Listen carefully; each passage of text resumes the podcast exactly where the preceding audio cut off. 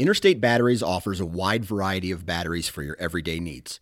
Stop into one of their thousands of retail locations and talk with a battery specialist about batteries for your truck, trail cameras, and even those weird batteries for your rangefinder. Interstate Batteries even offers cell phone repair in certain locations. For more information, visit interstatebatteries.com. Interstate Batteries, outrageously dependable.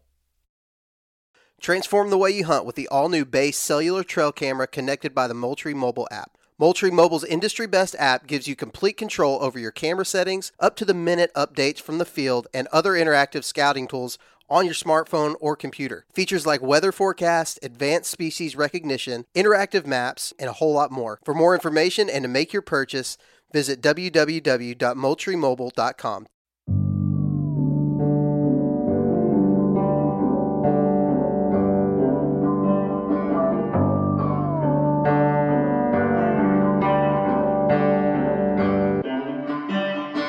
What is going on, everyone? Welcome back to another episode of the Wisconsin Sportsman Podcast brought to you by Tactacam. This is your home for all things outdoors in the Badger State, and I am your host, Josh Raley. Thank you so much for tuning in this week. We've got an excellent episode in store for you. Today, I'm talking with Adam Kaufman from Free to Prowl Outdoors. Adam is a super interesting guy. He made the decision a while back to stop pursuing a life of stuff and start pursuing a life of adventure and that has led him to sell everything he had basically and uh, live in his truck right now. And what this has allowed him to do is uh, spend the last couple of years having adventures that the rest of us just dream of.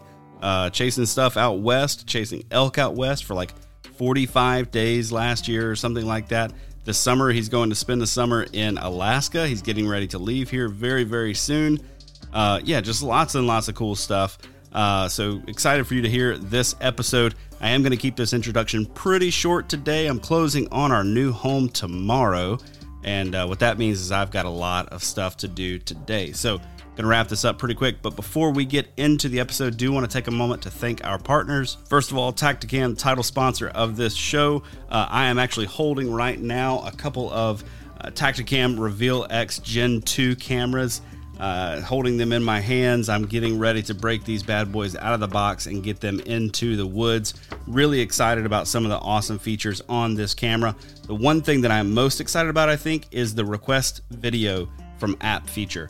So, what you can do with this instead of just settling for uh, still frame photos from your app uh, delivered, you know, straight to your phone, you can actually request videos from your phone, which your you're, you know you're like me and you really like to uh, run all of your stuff on video mode. That is a huge huge pro. You can find them www.tactacam.com or www.revealcellcam.com next up huntworth. These guys are making great hunting clothing at a great price point. Their patterns are awesome. I'm going to be uh, running the Tarnen pattern like i've said. Uh, i've been wearing their lightweight gear this summer I've mentioned that before. You guys know I'm a big fan of the Durham lightweight pants. They're a great combo uh, for summer chores, putting cameras out, making mock scrapes, digging water holes, whatever it is that you're doing. These pants are going to keep you cool. They're going to keep you dry, and they're super, super durable. Go find more from them over at huntworthgear.com. And last but not least, Deer Lab. This is the number one trail camera management software for hunters and land managers. If you want to learn more about Deer Lab and all their great features, you can go back and listen to an episode I did a few weeks ago with uh, the co founder of Deer Lab, John Livingston. Uh, I'll be sharing more on this in the coming weeks, but for now, you can give Deer Lab a try for free. And uh, when you're ready to buy it, because I know you're going to be ready to buy it because it is awesome, you can use the code Wisconsin, all uppercase, for 20% off of any of their plans. Now, with all that out of the way, let's jump right into the episode with Adam Kaufman. All right, for this episode of the Wisconsin Sportsman Podcast, I've got Adam Kaufman of Free to Prowl on the line. What's going on, Adam? How's it going, Josh? Thanks for having me. Yeah, man. Thanks for coming on. I appreciate it. Uh, I've had several people tell me so far that I need to get you on the podcast, uh, including our mutual buddy, Matt Strime. And man, I drug my feet. That took too long, and I, I kept thinking I'll get around to it. So this conversation is a long time coming and uh, glad we could make it work this evening before you jet off to Alaska in 30 days or something. Uh, yeah. Well, I leave here next Monday, but yeah, I'll be there for over, oh, just over a month, and then uh, that kind of goes into the rest of my fall. So, yeah, driving to Alaska. So, Uh, just uh, I got a kind of an awesome opportunity out there uh, to work with a guy. Um, he's a salmon. He's a commercial salmon fisherman. Um, does that in the summer, but by trade he's a teacher. He's a teacher in Sun Prairie. So he's been doing this for so I don't know 10, 15 years. I met him through a, a buddy and became friends with him and his brother to the point I hunted with his brother last year out in uh, Montana for elk. So just uh, had a position to get on his boat and uh, gill net salmon with him. He needed a deckhand, and I have some experience working on the water. So said, I uh, I have a pretty flexible schedule. I will come up there and experience Alaska and experience the whole deal. So. Dude, what a gig, man. It's like, yeah, I teach during the school year and then I head to Alaska and gill net salmon all summer. That's uh, Dude, it, it, it's a it's a cool deal. Like when COVID hit, and the schools in Madison shut down and they were going virtual. They literally packed the kids in an RV and they RV'd it all the way to Alaska. And I'm like, man, Matt, like your kids are gonna, they are gonna remember that. Most kids are gonna think like, oh, COVID sucked, right? Your kids are gonna be like, we had the best time ever, you know. we wish it, we wish COVID was always around. yeah, exactly. But yeah, so he's yeah. I'm thankful to have the opportunity. It's kind of like a working trip, but we're going to do some caribou hunting up in the Arctic Circle. His brother's flying in from Wisconsin as well, and we're going to caribou hunt up in the Arctic Circle middle of August. And uh, just I can't pass up the opportunity to just get out there and experience Alaska, driving the whole way, taking my rig, and it's going to be a adventure, living for the adventures. Very cool, man. Well, let's uh, let's start it off like this. Why don't you tell the listeners? uh, who might be familiar with you. I mean, you've been on a couple of other shows, and for some of those, I I knew I was going to have you on at some point, so I intentionally did not listen to some of those shows because I wanted things to be fresh and I wanted my mm-hmm. my curiosity to be genuine. So, uh, why don't you tell us who you are and what you do? So, Adam Kaufman, Free to Prowl Outdoors. Uh, it kind of started as a a passion about I don't even know how long it's been, four years ago maybe. Uh, just got into self filming hunts and self-taught videographer and wanted to start a YouTube channel and obviously come, what comes along with that is the rest of the social media aspect of it and I've just had fun producing content uh, for people that you know helps them teach and explain situation and situations and you know pass on what I know and just it, they can kind of live vicariously through me through some of the adventures and the videography and then um, you know hopefully it, it it motivates them to get out there as well. Um, you know, I'm a DIY hunter, DIY fisherman. Not saying there's anything against you know going with guides or anything like that, but I just there's so much reward trying to figure something out, struggling a little bit, and then then figuring out. So just trying to motivate people to get out there and you know explore public lands and uh, you know, enjoy the freedoms we have in this country to, you know, and the, and the great system we have as far as public lands and our and our wildlife conservation mentalities, just motivating them to get out there. That's kind of the goal of Free Prowl. Man, where where did your uh, I guess your love for adventure and the outdoors come from? Because like I don't know, I just I just look around me today, and it seems like folks who are of your ilk are kind of a dying breed you know what I mean? And and we we live a such a, a sheltered life, such a an indoors life. Uh, where did where did this come from? You know, uh, I've always had a passion for the outdoors. I've never really, I've never really out, straight out of college. Um, I went to school at Milwaukee School of Engineering for construction management, and right out of college, I got a job working on a big um, interchange down in Southern Illinois. And I've never, ever since then, really lived by anybody else. So I was always forced, as far as hunting and fishing went, to, you know, I never lived by my friends and family. So I was just forced to kind of figure stuff out by, by myself. Uh, it kind of motivated me. You know, I did a lot of, I lived in the, I, my original job, um, before I decided to up and uh, upend everything and change my life was uh, in the marine construction industry. Um, before that, it was con- road construction. So I, I spent a lot of time in Western Wisconsin trying to figure out the whole duck hunting thing and, and hunting thing out there. And that's what kind of motivated just, just trying to, you know, get out there and grind to try and make stuff happen. And I learned a lot doing it. And then actually I, the sense of adventure started, uh, I had a Harley and a couple years in a row, we took our Harleys out West and just nine days straight, just rode, you know, Yellowstone, Grand Tetons, Um, just just explored the West, explored the mountains, camped the whole time, and just had fun. And that's kind of where the where the idea came from. So I kind of melded those two things, and now yeah, set my truck to live out of. It's uh, it's a fully functional truck, fridge freezer. I have a full like 23 inch editing monitor for my videos, uh, auxiliary battery, solar power. Um, can charge my batteries also off the alternator, cooking setup, everything. And I just kind of usually fall, um, some summer adventures and some winter ice fishing adventures. Just live out of the truck full time. Yeah, so I, I got to know where that where that piece came from. Like, what made you decide, like, yeah, man, living out of the truck is the thing that I want to do.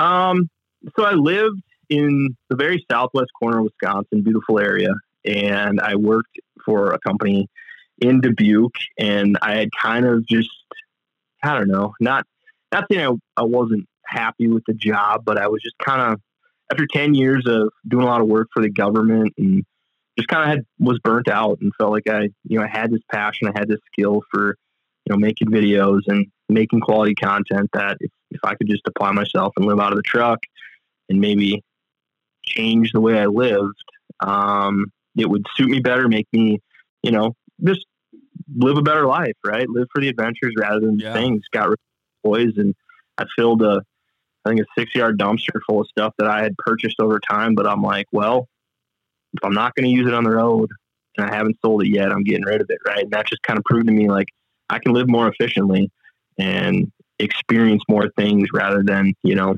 sitting here at a job and to have things, right? Um, it's just a different mentality, um, and I think I've I've experienced a lot of things as well uh, through that, and it's motivated me to explore even more. So.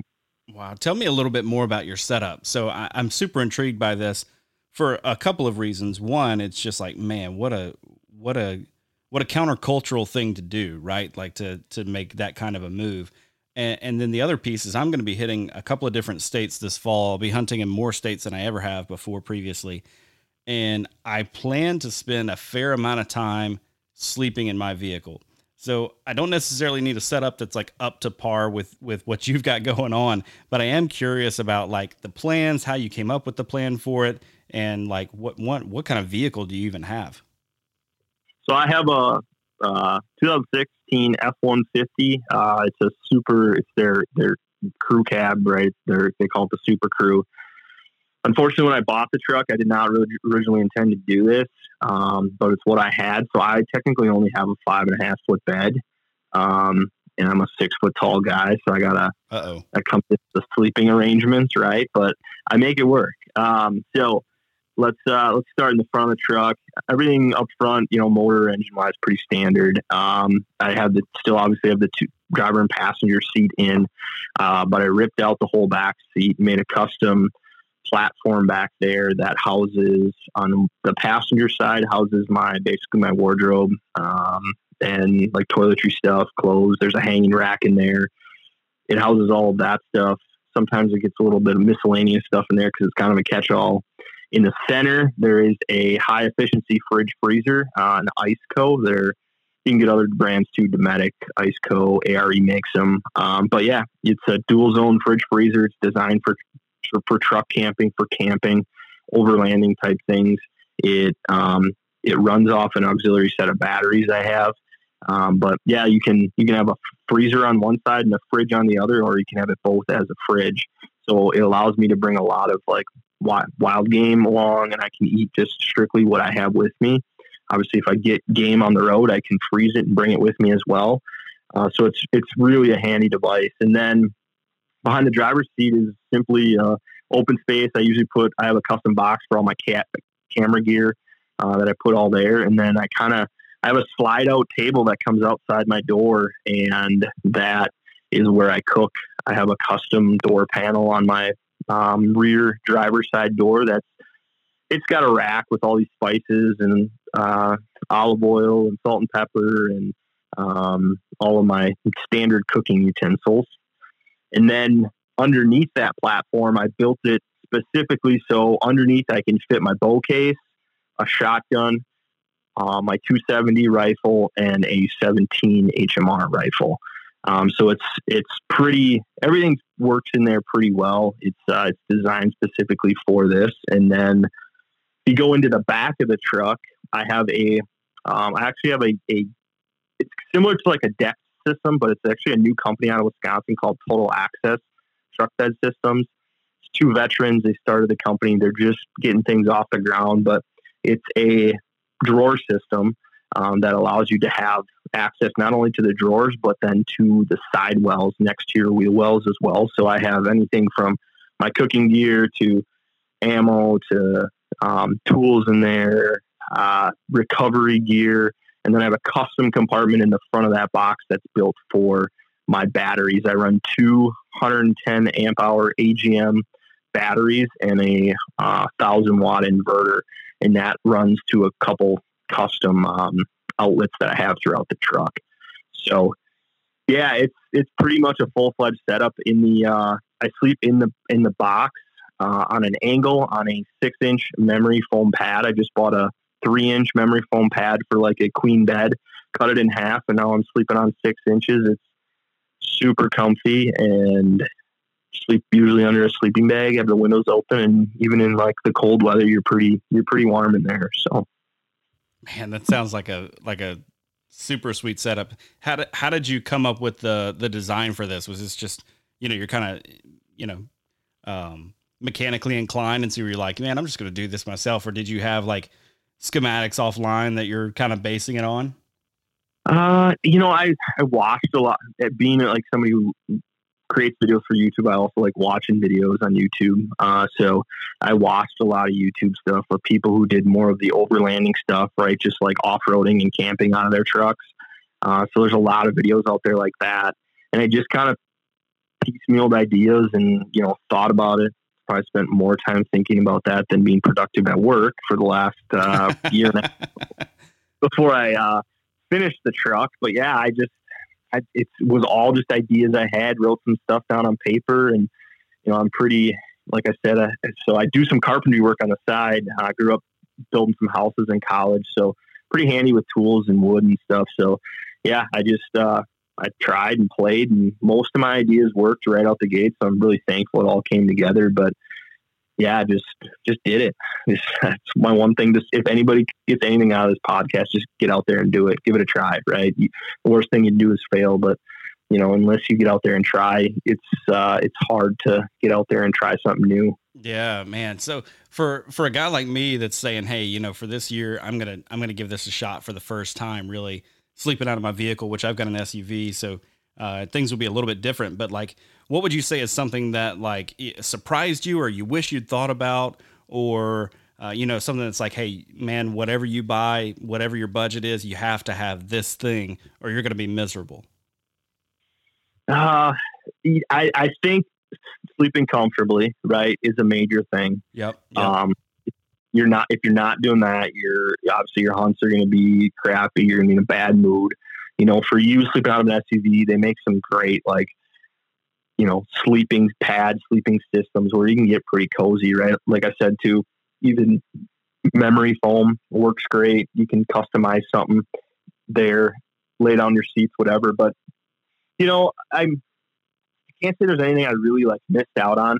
I I was lacking in the battery department for a while. I even with those two batteries, I uh, I had a solar panel that wasn't keeping up to my consumption. And then recently I just installed a battery isolator switch. So it allows you to charge any auxiliary batteries off of your alternator. Once your normal battery reaches 13 volts or whatever it is, it says it's charged and then it allows the switch to automatically open and charge an auxiliary battery off your alternator, right? If you're driving three, four hours, you're going to plenty charge off that battery.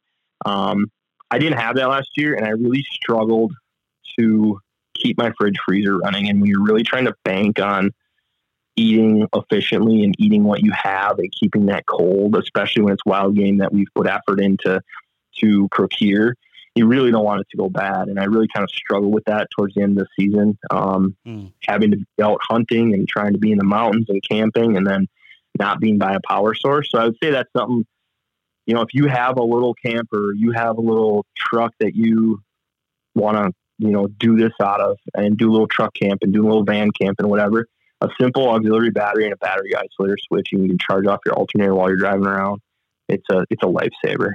Yeah, and I think your your power demands with with camera gear and all that kind of stuff are probably a little higher than yeah than the yep. normal guy. And you know, I'm thinking about being on the road too, and it's like, you know, not only am I going to have camera gear, I'm going to have podcasting gear that I'm hopefully going to be able to still uh, put into use because I, I doubt I'm going to be disciplined enough to bank a bunch of episodes uh, ahead of time. so, um, yeah, man, so that power piece was one that I was uh, that I was really wondering about. So, a, a, an isolator switch, okay. Yeah, you can. I mean, literally, you can buy a kit off Amazon, sixty bucks, includes like twenty five feet of wire. You can run it to whatever auxiliary battery you have. And I only have AGM batteries because they have to be on their side in order to fit into my.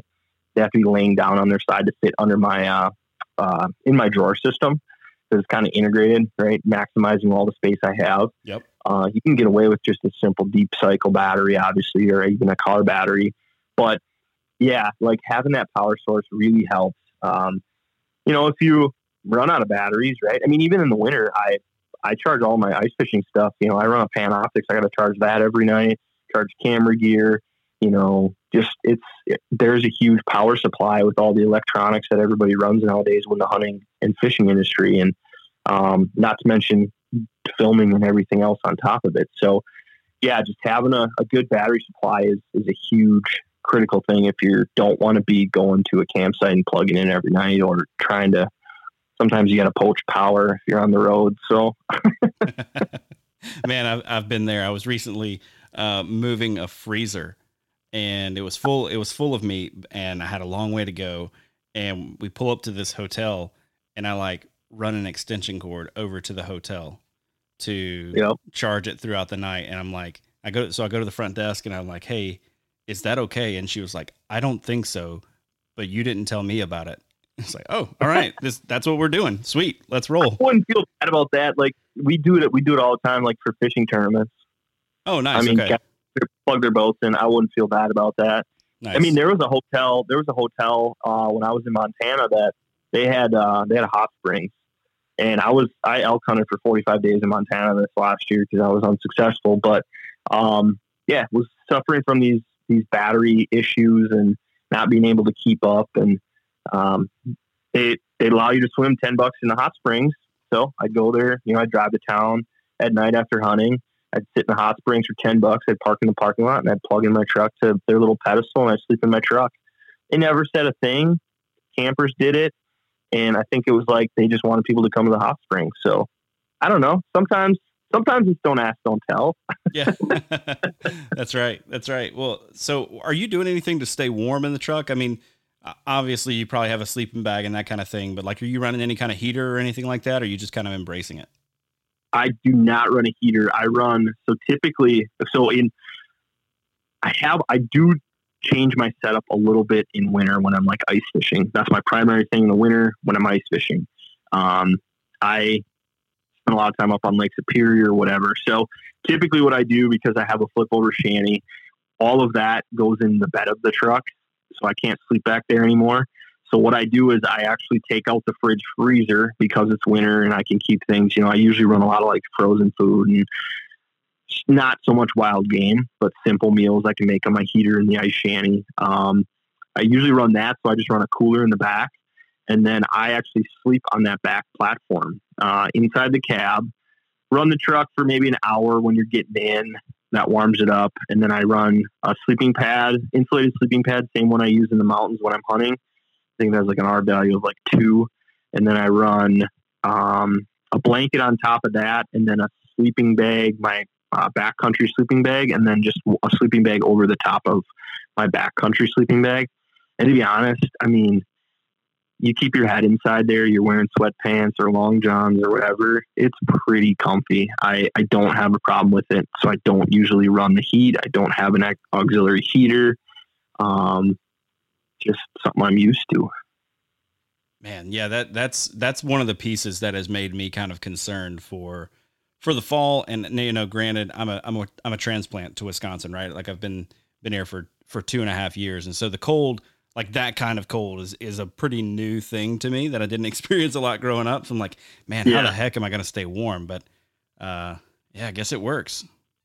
Yeah, yeah, just man layers and yeah, I use I use like I said on my backcountry sleeping bag and my one on I throw on top is just one of those old Coleman flannel line sleeping bags.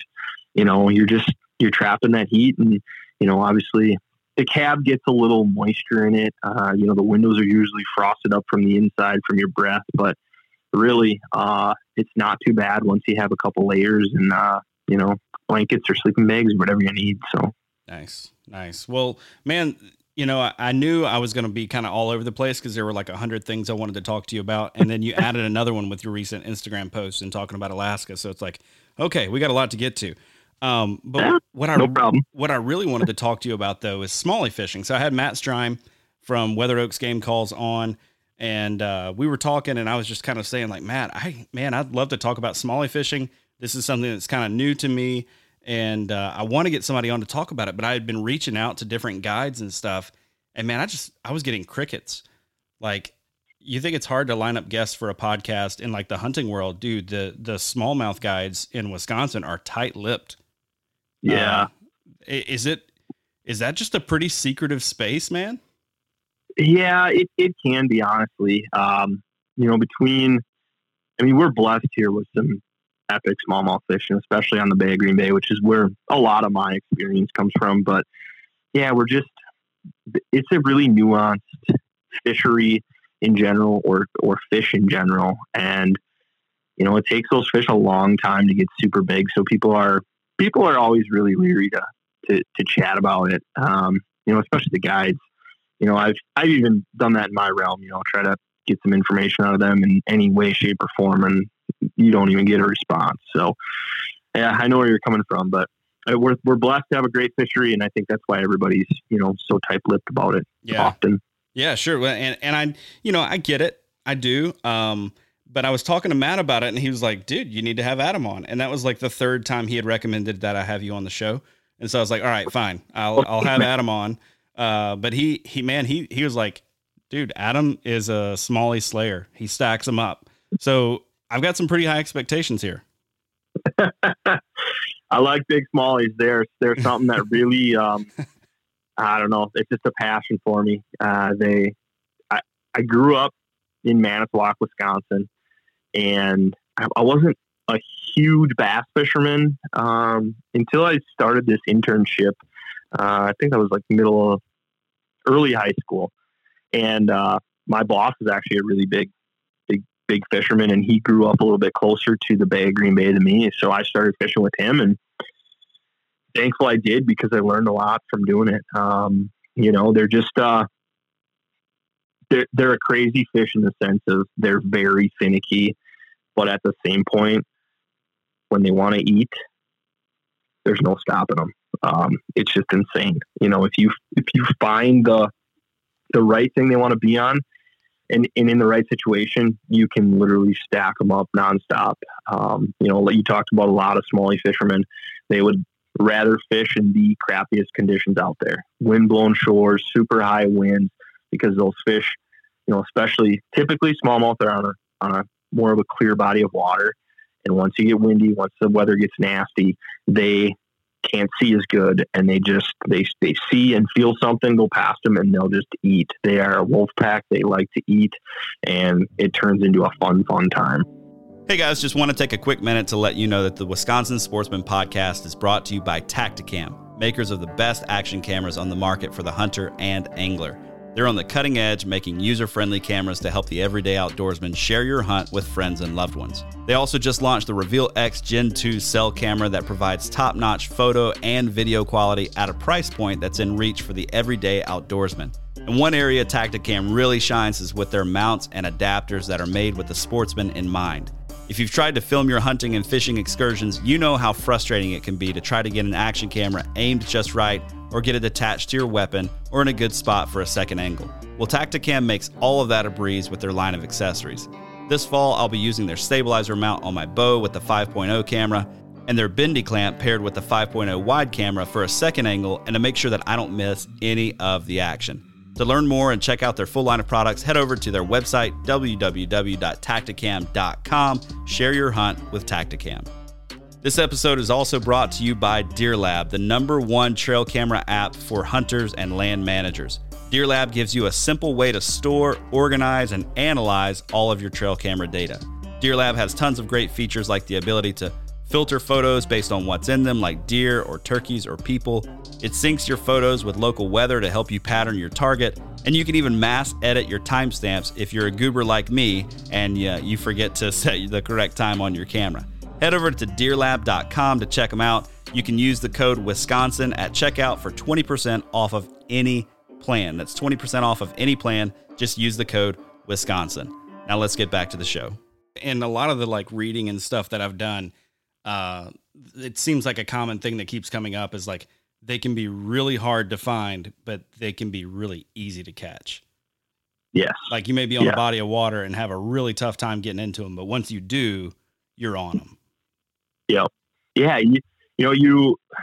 So I, I've, I have some experience doing some tournament fishing. Um, used to fish a circuit out of South uh, East Wisconsin primarily, but we ventured all over. Um, I I actually started. I went to MSOE, like I said, and I actually started the fishing team at MSOE, and uh, met all of my really good college buddies through the fishing team, and one of them I still fish tournaments with, and uh, learned a lot from each other and smallie fishing is one of our passions. Um, and I think he's far exceeded me on on this. You know, he's just he's a he's a fishing's his game, and I'm just too too spread out. But yes, they they can be super hard to find at times. What you think, where you think they're going to be, um, it it just it takes time behind your electronics. It takes time poking and prodding. You know, in the in the super warm months, they go deep. In fall, typically they're going to come a little shallower and you can usually catch them um, in between that transition right your standard your standard fishing right is spring they're coming up to the shallows to spawn you want to catch them where they're staging to spawn at or where they're spawning at and then obviously there's going to be waves of them coming up for example on the bay of green bay i've caught them on beds opening weekend when it's super cold. Well, when we used to have an opening weekend, which was the first Saturday in May. Now bass fishing's open all year, but used to catch them opening weekend on beds, and I've caught fish on beds all the way through Fourth of July weekend. So you're literally talking two full months of spawning fish on the Bay of Green Bay, which is insane. Um, but you can catch them however you want in between there. Wow. How does that compare to other fisheries? Like as far as when the fish are spawning? it's typically it's a, a lot more narrow of a window. Uh, go to an in- inland lake somewhere, and that window is going to go to maybe two or three weeks. Um, you know, if it's if things are heating up really really quick, it's a warm spring. I mean, you might you might go in a week and a half. Um, you just you never know. Uh, but up there, those fish come from so far, and they come from the depths and I think a lot of thing a lot of thing plays into it is I'm always somebody to check the bank. I will I will always check the bank no matter how cold it is because there are fish I feel there are fish that always spawn at the same time. They're like deer, right? They run at the same time. These fish spawn at the same time. And the thing is because uh, where a lot of these fish spawn, they're spawning in huts and shallower water that are warmer and everybody thinks, well, this is the main lake, right? This is Lake Michigan. This is the main lake, and it is 48 degrees. Well, these fish know that the water back in this cut is 52 degrees, 53 degrees, 55 degrees, and they're going to go there and they're going to do their business and they're going to get out of town before anybody ever finds them. And typically, a lot of your bigger fish spawn pretty quick and right away, and they don't give you much time to catch them. Hmm. Man. All right. So there's there's so much here. So you're you're talking all right, so you've got, you know, spring into early summer, you're kind of catching these spawning fish. As you get further away from that, uh, how do your fishing tactics change? Like what are you looking for at that point? isolated deep structure primarily. Um, you know, spend a lot of time on the grass, a lot of time on the electronics, just trying to figure out where you're finding these pods of fish. These fish school up hardcore, you know, late summer into late summer. They're schooling up. They're they are, you know, you'll you might pull up on a school and I mean, for example, we were up there for a tournament one year and ended up winning it, and we literally caught all our fish out of one school, and I mean, probably caught fifty fish out of the school. Wow! I mean, it was just, um, but it's isolated structure, and it's just little nuances. Honestly, uh, you know, there might be nothing, and then you go a little farther, and there's just a weird clump of rocks. Uh, it it gets tough up there because there's it it has had so much pressure lately. Um, so just, you know, you might, if you go up there for a weekend, you might have to sacrifice a and just kind of fooling around and finding some deeper water. And I'm talking 25, 30 feet deep, um, trying to just figure out where you can find some fish. A big tactic I use uh, is drop shotting. It's, it's one of my favorite tactics. It's something I've come to love and caught a lot of great fish on it. Um, throw a drop shot down there, see if those fish will bite. You know, if they're if they're down there and they're schooled up, and you throw something that, that mimics a goby or mimics a perch um, on a drop shot, you nine times out of ten they're they're probably one of them's going to snap and prove to you that it's a fish or not. Not saying there aren't fish a little shallower in ten to fifteen foot. Um, it's just they're they're harder to come by, and they they've seen a lot of action. Um, but it's yeah, Man, spend time on. Yeah, when when you find them, are you finding them like mixed in with other species as well, or are you just going to get into into smallmouth and and not catch much of anything else? In the spring, you'll find them mixed in. Got a lot of big walleyes, smallmouth fishing. Um, okay. A lot of big walleyes, smallmouth fishing. Like our biggest walleye I ever caught was 32 when I was throwing a bass bait. Um, but once it gets later in the season, uh, you're you'll find them pretty much isolated. You might find some sporadic, uh, like big perch mixed in there, uh, but typically it's just going to be those smallies. Okay, what what kind of baits are you throwing for them then? So uh, we kind of know where to go. Uh, what are you what are you throwing at them? It really depends on the body of water, but you know if you're on the Bay of Green Bay and you're fishing them, um, you want to mimic a goby, you want to mimic small bait fish. That's typically what's going to do it for them. You know, a goby is it's a fish, it's an invasive species, but it's the primary reason the smallies have been able to get so big, right? Same reason that people are weighing in seven and eight pounders in tournaments um, is because they have a huge forage source in the goby that they they rely on, and the reason that is is gobies can't they don't have a swim bladder, so they are pretty much stuck on the bottom. Um, they might be able to come up a little bit. So you throwing that that drop shot on like a 10, 12, 14 inch leader. Um, for those who don't know a drop shot, your weight's on the bottom, your hook's up higher, um, tie a knot so you can get that tag line long there. Typically, I tie a Palomar knot, and then you're you're fishing it on eight, sometimes six if they're super finicky, but on a lighter rod so you can feel those taps. It is a premise that was designed to fish vertically, but typically we cast them out and kind of work them back to you. Um, yeah, just uh, throw that out there, mimic a goby, and those fish will typically work. Uh, you know, if you're fishing other bodies of water, throw a lot of Carolina rigs, uh, tubes. Tubes work awesome uh, once you find those isolated schools. And I like Carolina rig's great. A lot of people don't think about throwing it around here, but it's, it's more of a southern thing. But a Carolina rig works great just because you can feel what kind of consistency the bottom is, what kind of rocks you have. You know, we always say, "Oh, it feels grabby," and when it feels grabby, there's usually big fish around. So, man, so how does this? How do your, I guess, tactics or thinking about fishing for smallies differ when you're fishing, let's say, a river as opposed to, you know, the Bay of Green Bay? Top water. Top smallies love smallies love top water. You know, fish on the Mississippi River. You can get those schools in the morning um, throughout the summer, hammering top water. Whether that's a walking bait, uh, I've seen them eat frogs, um, poppers, whatever it may be. I, you know, typically when I go out, um, on the Mississippi River fishing for largies or smallies.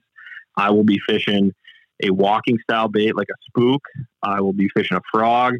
I will be fishing some type of buzzbait style bait, and then I will be fishing a swim jig, and that's pretty much my go-to's until I really, unless something really changes. But you will catch smallies on those baits, and you will catch largies on those baits. I'm not saying the bottom baits don't play into it, but top water works amazing um, on river systems for smallies. Now, is that top water game going to be hot in the spring and in towards the fall as well, or is that pretty much pretty much a summertime show?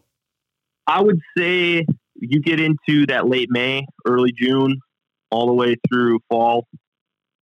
I would suggest having a top water on and maybe a swim bait. You know, depending on what river system you're on. I've been on the Flambeau, um, fishing out of a canoe, and that was just a real small swim bait, maybe a three inch swim bait. Um, catching really good smallies off that. You just kind of got to judge if it's a, if you think it's, if you think there's some big fish, you know, maybe throw a three, four inch swim bait, um, or a bigger top water. But, you know, if you're talking a quality fishery like, um, Mississippi River, throw, throw something a little bigger.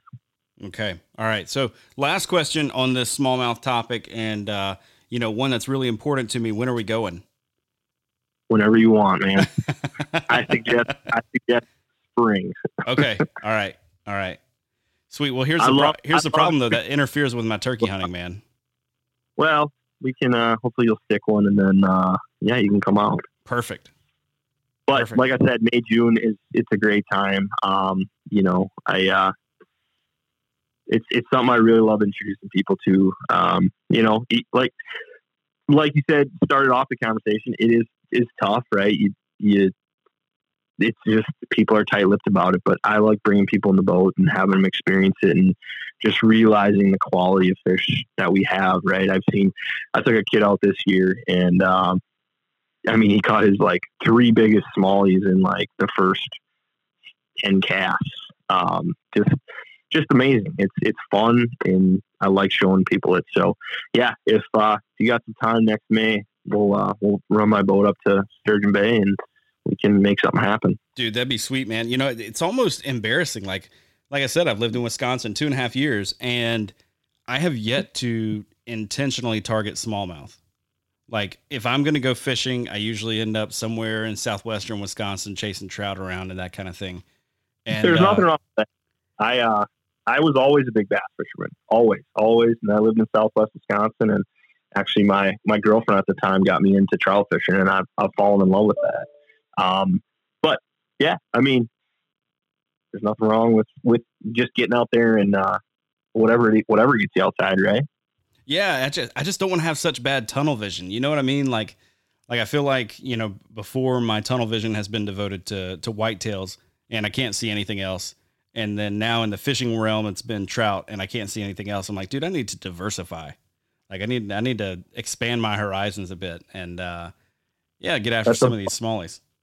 That's a blessing that having free prowl has has made me do is, is diversify for sure. I used to be very one track mind. Um was not a it was it was bass fishing and it was whitetail hunting.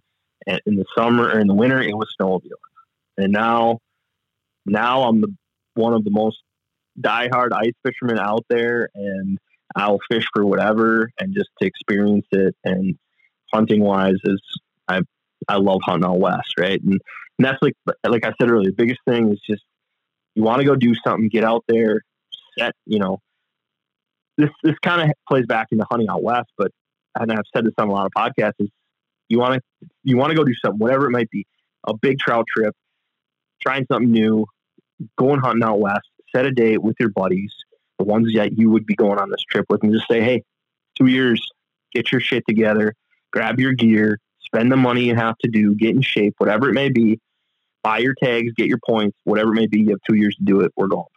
It's just going to put people's feet to the fire because if you keep putting it off and nobody really has a, you know, a set date, it just gets it gets pushed down and it gets harder every year. You don't do something, it gets harder and harder to get out there and do it.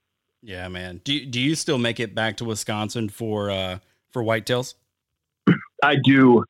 Um last year I did a little bull hunting in Southwest Wisconsin and kind of hit the the tail end of the rut after Colorado um, second rifle season, and then uh, try and make it to to deer camp. Um, we have a deer camp up in Price County.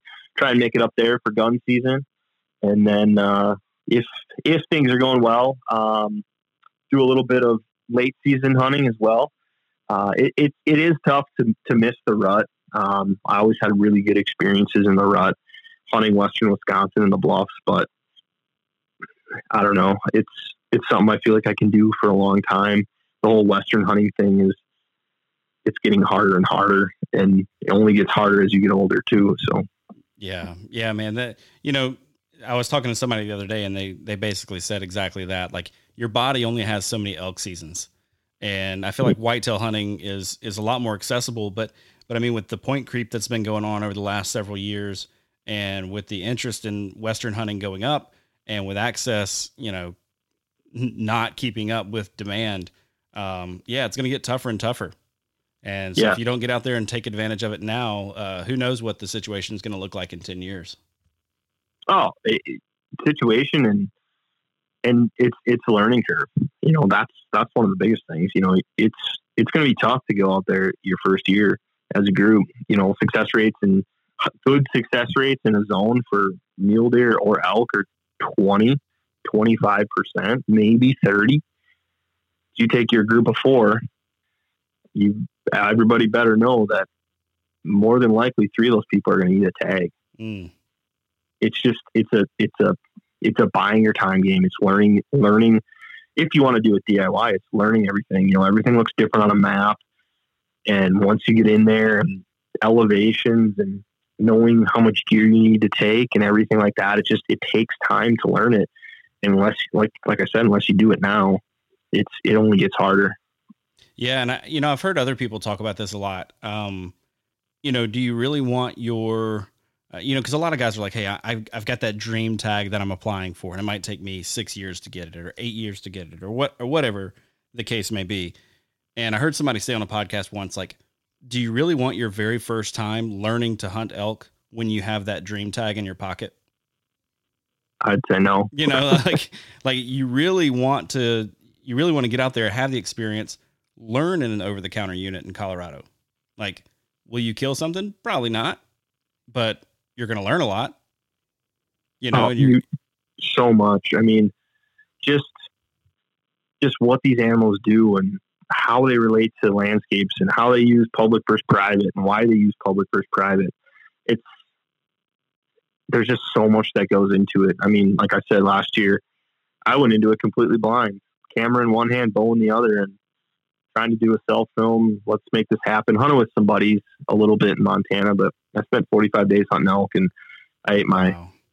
Montana tag, but I'm not saying I wasn't I wasn't in the hunt the whole time, but I was thankful to have some on the ground experience and info from some buddies who had hunted there before and just like things started to click towards the end and um you know if anybody wants to check that out that's all on my youtube channel from last year kind of the, the whole hunt um all the ups and downs and experiences and it's just uh yeah i mean i I'm I'm not surprised it didn't fill a tag. Um, even I even hunted some of the rifle stuff, but it is what it is. I I wish I could have drawn a tag in that same area this year uh, and got some redemption. I feel like I I could do a lot different, but because of the new Montana system and the ability to apply for two bonus points through a guide and only getting one bonus point if you apply DIY, it totally you know changed the dynamics of you know they're uh, not so much over the counter but they're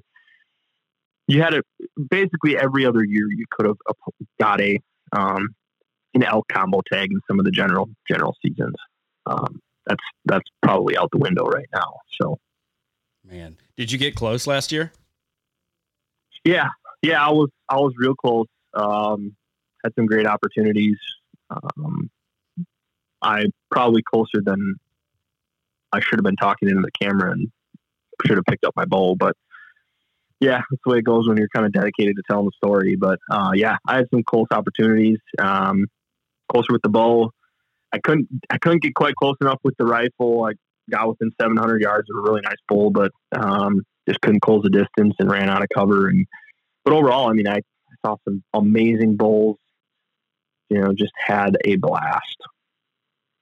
Man, well, speaking of speaking of dream hunts, I want to circle kind of all the way back to some some of the things we talked about at the very beginning. This this trip to Alaska that you're going on, and you said you're going to go caribou hunt while you're there.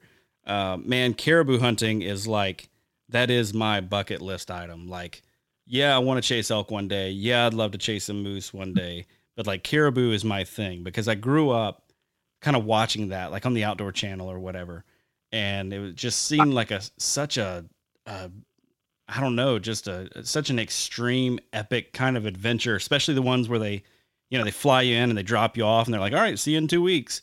Um, yep. And so, man, that's always been, you know, just something that I want to do. How has the preparation looked for you? Like, how do you even start to figure out what you need to get as far as tags go? So tags for caribou tags, they're actually over the counter. Um, no they kidding. Are, yep, yep. It's uh, I actually have Alaska pulled up right now. Um, like six hundred and thirty dollars. Dude, that's for, not bad.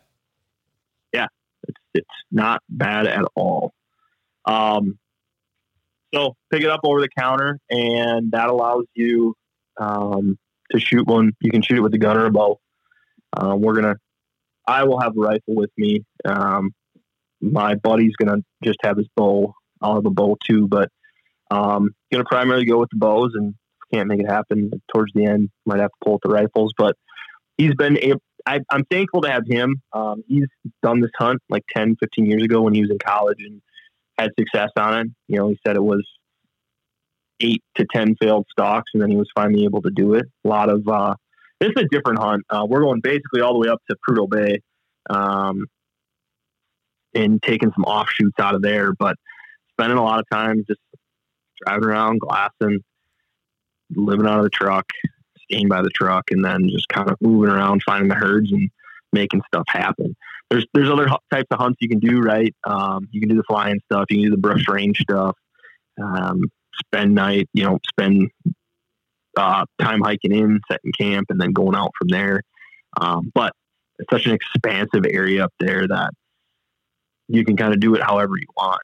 Um, yeah. As far as getting ready, you know, I I'm thankful. I was actually talking to him about this the other day. He was getting mad at me because I just I was so busy trying to wrap up this remodel job before I leave, um, making that extra money uh, for for fuel fuel money. Um, you need it. That that uh, I just hadn't talked to him a lot about getting ready, and but the thankful thing is it's it's the same stuff you need for elk hunting, you know, minus the bugle tube. You need good boots and a pack and, you know, your right layers. And, um, yeah, just your standard water filtration stuff and, and maybe an extra release. Um, but it's really, it's once you kind of have one of these like Western hunts, um, or more remote backcountry hunts, like you have the gear for it, you can apply it wherever you can apply it to whatever kind of species you're doing. There might be a couple little nuances you need here, um, you know, like a bugle tube or a cow call or something like that. But overall, it's the same boots, it's the same pants, it's the same shirt, it's the same layers, and you just fill your pack with your gear and you go. Man, what are the success rates like? Uh, you know, around where you're going. I can't answer that question. I haven't looked that far. Okay. All right. no, um, I'm sure I can figure it out real quick here. Um, but I'm really, I mean, I go on these hunts with buddies is it's a huge thing for me. You know, having the video, I just want to film an epic adventure. Really, yeah. Um, you know, I've I've accepted the fact that I might fail. Um, not saying I don't work my butt off, um, but it's just it's part of it, right? You you just if if you give an honest effort and you work your tail off and you're tired at the end of the day and all you want to do is make your meal and go to bed and wake up and do it the next day, you're you're living it and you're doing it. Um, and that's more than a lot of people can say. Man, very cool. I, I had no clue those were those tags were over the counter. uh, it shows you just how much uh, looking into that I've actually done. But I've dreamed of it a lot.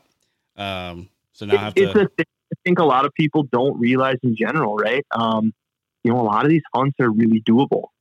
You know, um, so okay, so right now you can get uh, you can get a flight out of Minneapolis on Alaska Airlines. Um, this was pretty pretty standard throughout. You get like a seven hundred dollar flight.